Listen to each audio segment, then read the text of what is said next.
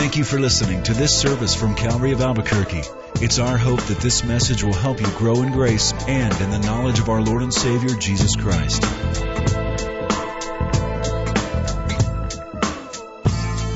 We will be speaking this morning on the heels of the resurrection, our Resurrection Sunday. In fact, our title this morning is titled The Power of a Resurrected Life. So if you want to turn your Bibles to Philippians chapter 3, that'd be a good thing to do.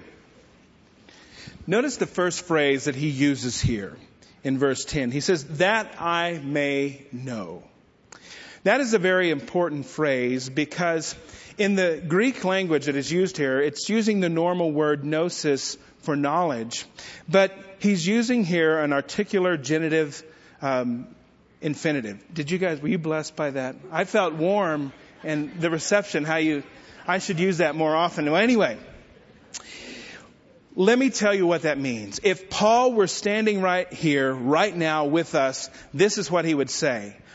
I want to know with a deep, passionate, strong desire, I want to know him. Now, there's a couple of more things we need to talk about as far as grammar is concerned.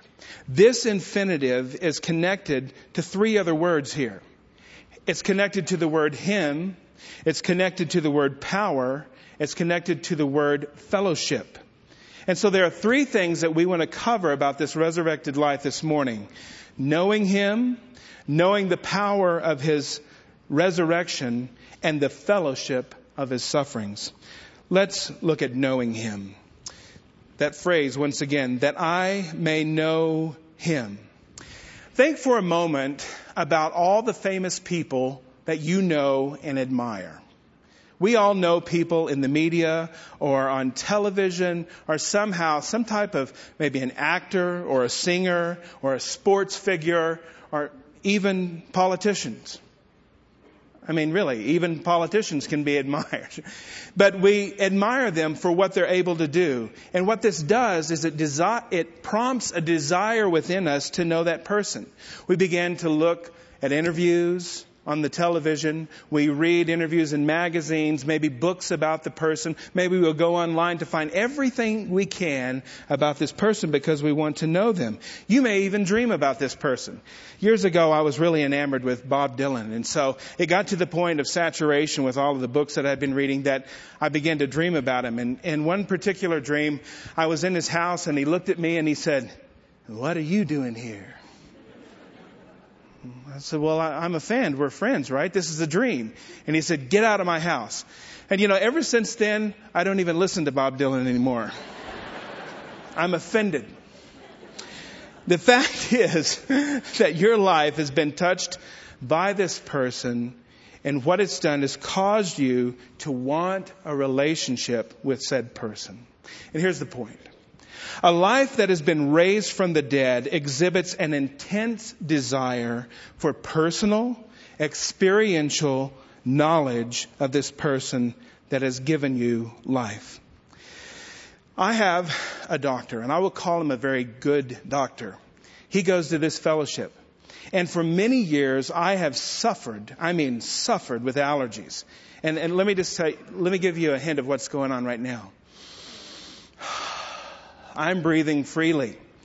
And every time this year, usually my doctor comes along and he has the best medicine in the world for my allergies and he'll give me a big injection and I feel great. And because of that, I don't want to call him on the cell phone all the time and say, hey, how you doing?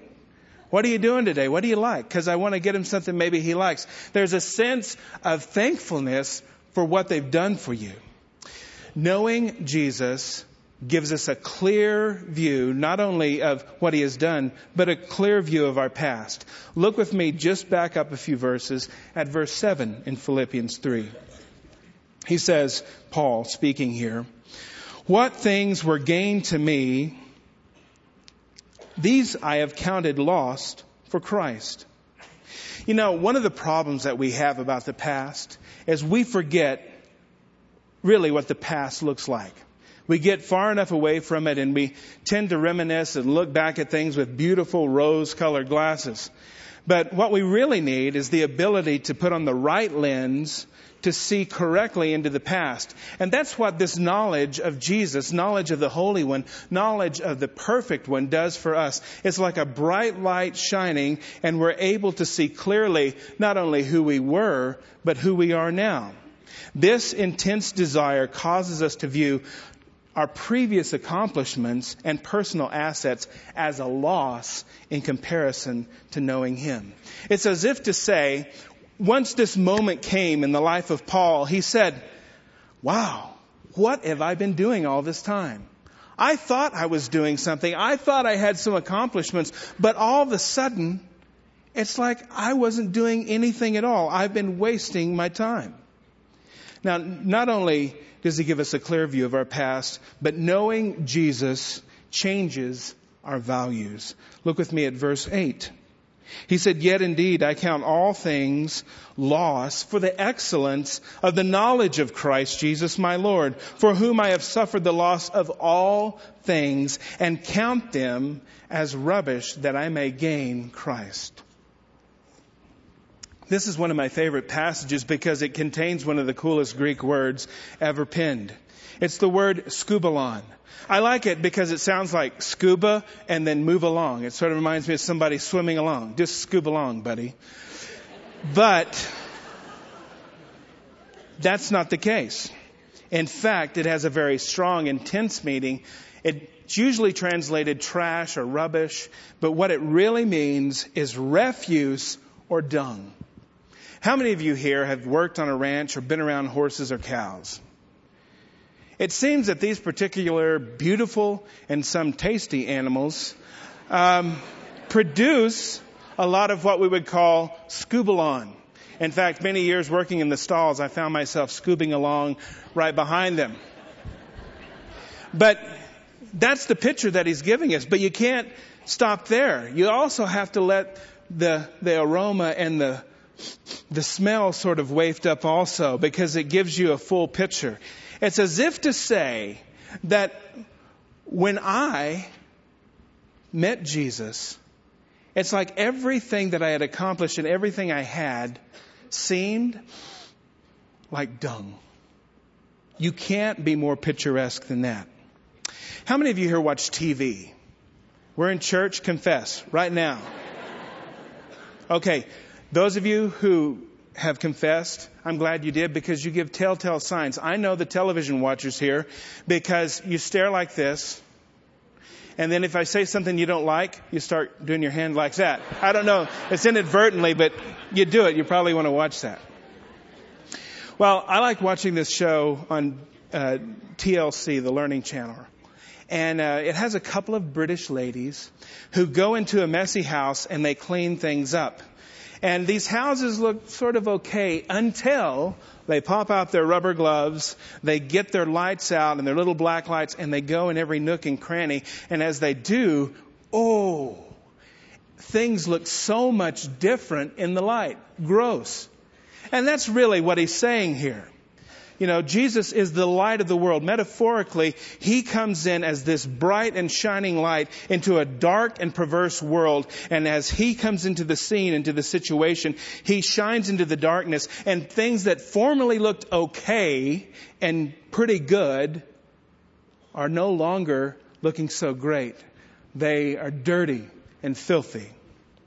However, knowing Jesus, Paul says, has real value. Over in Colossians 2 verse 3, I love these words. He says, in whom, speaking of Christ, are hidden all the treasures of wisdom and knowledge. It said that everything that mankind has been looking for, everything that man has sought after is found hidden in Christ. All of the treasures, everything that is good, everything that is wonderful, pure, and hopeful is found in Jesus Christ. Knowing Him true value. Then he says he wants to not only know him, but know the power of his resurrection. Look with me at the middle part of this verse in chapter 3. Verse 10, he says, that I may know him and the power of his resurrection. The word that is used here in Greek for power is dunamis. And it speaks about the ability to actuate or actually do a task, to have power to do something. It's like around my house, uh, whenever something heavy needs to be lifted, you know, my wife calls me. And I'm like, hey, no problem. I got Dunamis 1 right here and Dunamis 2. Just point me in the right direction. I don't know why I said that. That was terrible. but knowing Him takes us from a life of scubalon and mess to something brand new and beautiful. Knowing the power of Jesus' resurrection gives us hope in a new life. In fact, we do not live in the shadow of the past, but in the warming light of a future with God. I read this little poem this week I'd like to read to you. It says, I wish there were some wonderful place called the land of beginning again, where all our past mistakes and heartaches and all our poor selfish grief could be dropped like a shabby old coat at the door, never to be put on again. That's that new life. That's our new sentiment. Well, there's three things that this power does for the believer. First, in Colossians chapter 3 verse 1, we are told that we were raised with Christ. This power, first of all, raises us up with Jesus. It gives the image of a guy who's sitting in a casket or in a grave and someone reaches down, not of his own ability, but someone else reaches down and pulls them up. That's the first thing. Secondly, we are, we are told in Ephesians chapter 2 that we are made alive. In verse 5 and 6, we hear these words. He has made us alive together with Christ and raised us up together. Not only are we pulled out of the grave, but we're given some life to live. We're not going to be zombies who just walk around, but we're, we're given real life, real ability. And then thirdly, in Romans chapter 6 verse 4, we are raised to walk in a new way.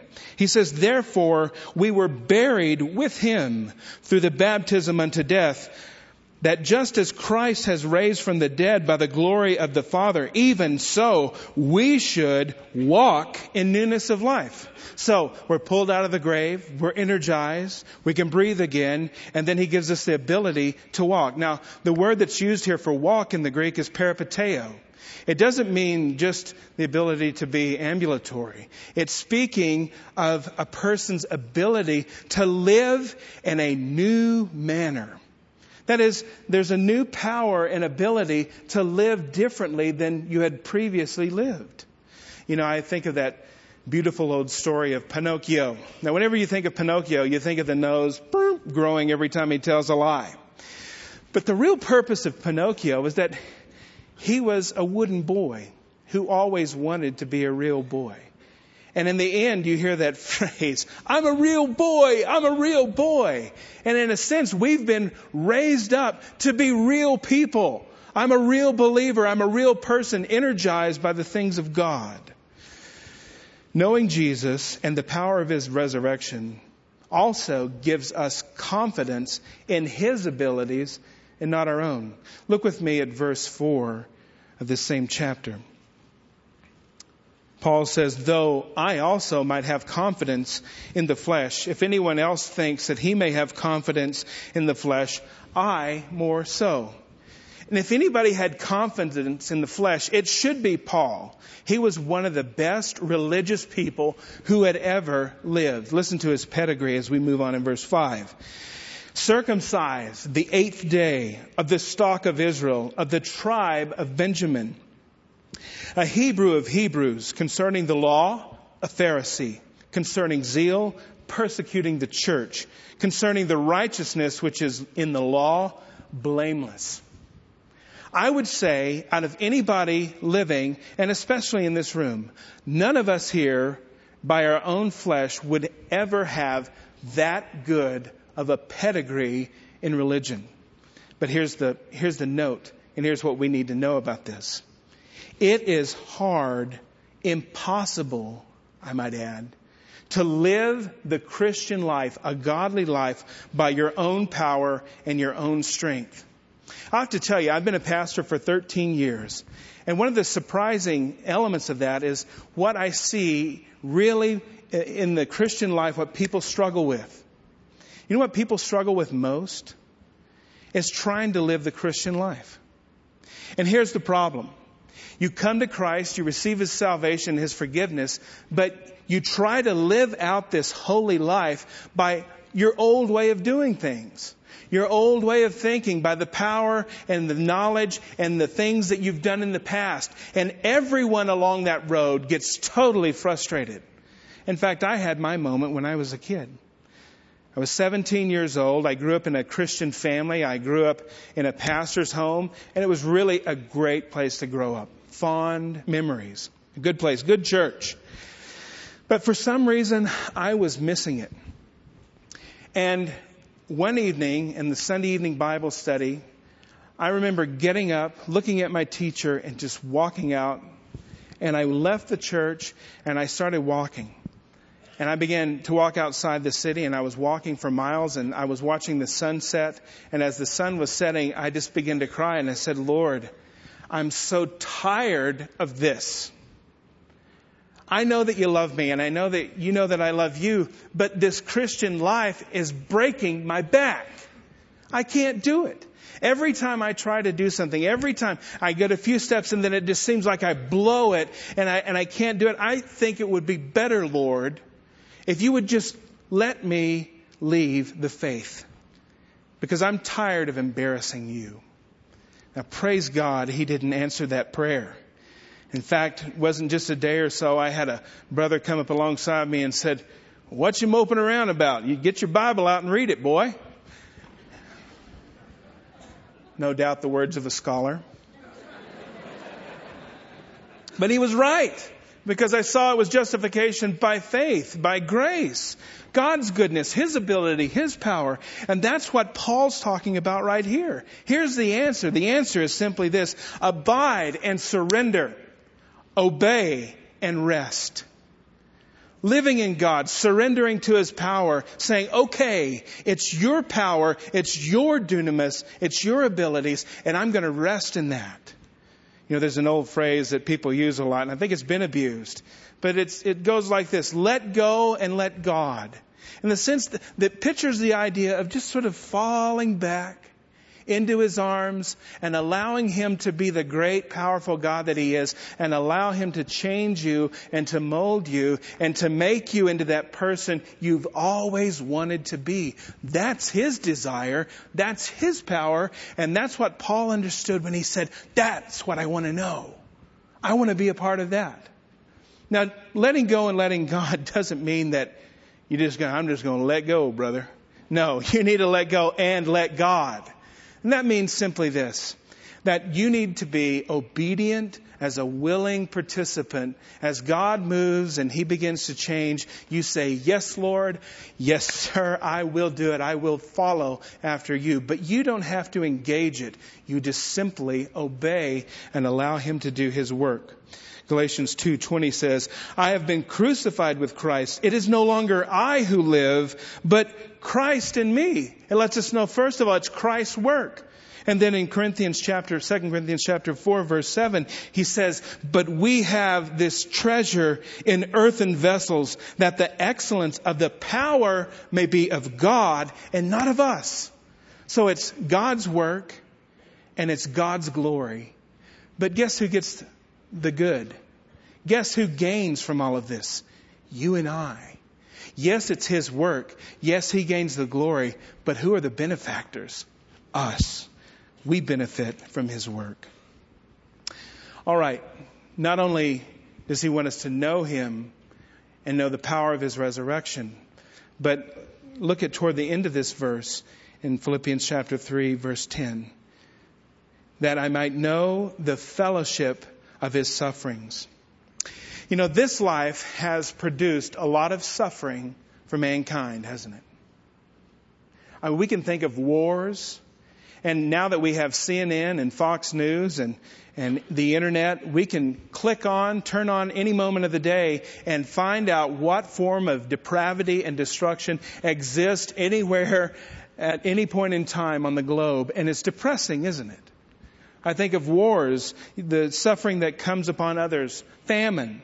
You have those who suffer needlessly because of their own actions. And then you have those who suffer for a cause, like missionaries. We have missionaries visiting us from Uganda, uh, and Beverly Rich, and I don't know how many times they've contacted malaria and all the stories they tell us of people who are suffering right now for the sake of the gospel. But Paul here says he sees that it is a high calling and a privilege to suffer for the sake of Jesus, as he goes on to say in the end of this verse, being conformed to the image of his death. Yes, we are alive in Jesus, but dead to the things of the world. Now, why would he say that?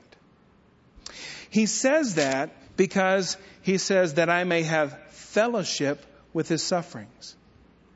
I don't know about you, but I have never prayed for suffering. Never been on my list. I may have prayed for better looks, more hair, boundless resources, money running out of my ears, but I've never prayed for suffering. Here's the key to this. It's the word fellowship. We use it all through the New Testament, and it's always connected with communion and relationship with the Lord and relationship with each other. It's this sense of community and loving each other and connectedness. And Paul says, I want to have fellowship even with his sufferings in the sense that because the world has rejected him and I value him so much and I saw how much he suffered, I want to fellowship with him even at the deepest part of who he is and what he has done. Now, how does the Christian suffer? A few examples. The Christian suffers for the truth and the truth of the gospel. This world lives in opposition to the things of God. Just, it just does. You also suffer for righteousness' sake in the sense that you may have to stand up from time to time for Jesus and His truth, and as you do, you may be met with fierce opposition and persecution and suffering. But most of all, we suffer for His name's sake, being connected to Him in this life that is very wicked and opposed to God. You know, you can talk about religion all you want and your friends are okay, but when you bring up the name of Jesus, it becomes this dividing line that sort of shut things off, doesn't it? Have you guys experienced that? If you really bring up Jesus, it becomes a dividing line where someone says, shut up. I don't want to hear any more of that. Now, with all this said, some of you may be thinking, well, what about blessing? Is Paul just going to say that everything in the Christian life is suffering? No. All of us who are connected to Jesus are blessed on a daily basis. I, am blessed every day. We may be blessed financially. We may be blessed with physical health. But internally and in all ways, we're continually blessed because He loves us and He pours out His blessings upon His people. This doesn't negate this fact. If you are blessed on a daily basis, we've been given a stewardship to care for the things that He's given us, to use them for His glory. It's a great responsibility. But here's the truth that we cannot avoid. In 2 Timothy 3, he says, All who desire to live godly in Christ Jesus will suffer persecution. He doesn't say maybe. He says, if you desire to live godly in Christ, you will suffer persecution. So where's the point? Here's the point. Suffering for Jesus is a blessing. It's easy to receive other blessings. Oh, thank you, Lord. It's nice. It's a blessing. But this, Paul says, is a blessing that I would want to attain to. Lord, allow me just enough of knowledge of you and relationship to you to be counted worthy to be persecuted and to suffer for your name's sake. That's love. That's love that says, I'm willing to lay my life on the line. I don't care what my friends think. I don't care because I want to be connected with Jesus. As controversial as he is, I'm here to stand with him. That's what Paul's saying. And it's a blessing. It's a real blessing. But before we go away from here, I have to bring up something. Not everyone here is suffering for the name of Christ. But many of you here are suffering because of things that are in your life right now. It could be alcohol and drugs. It could be gambling. It could be a lack of self control, maybe bitterness and anger and hatred for a person. It could be lust and pornography. And you say, wait a minute, Dave, now these are kind of tough things. I'm bringing them up because God wants us to be free.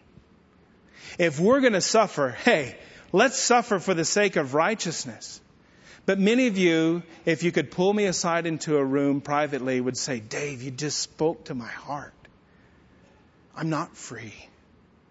And at night, when I go to bed, I, I, you know, I may think these things bring some type of fulfillment. But when I go to bed at night, I'm suffering in anguish because I know that I'm bound to them. Hey, that stuff is the stuff that graves are made of. But Jesus has the power of his resurrection to pull us out of that grave and to raise us up and give us a life that none of us could ever even imagine on our own. And when it's done, there's another resurrection coming. The resurrection where Jesus calls us home to be with him. And that's where I want to be. That's where Paul is right now, by the way. He's with the Lord. Thank you for listening to this service from Calvary of Albuquerque.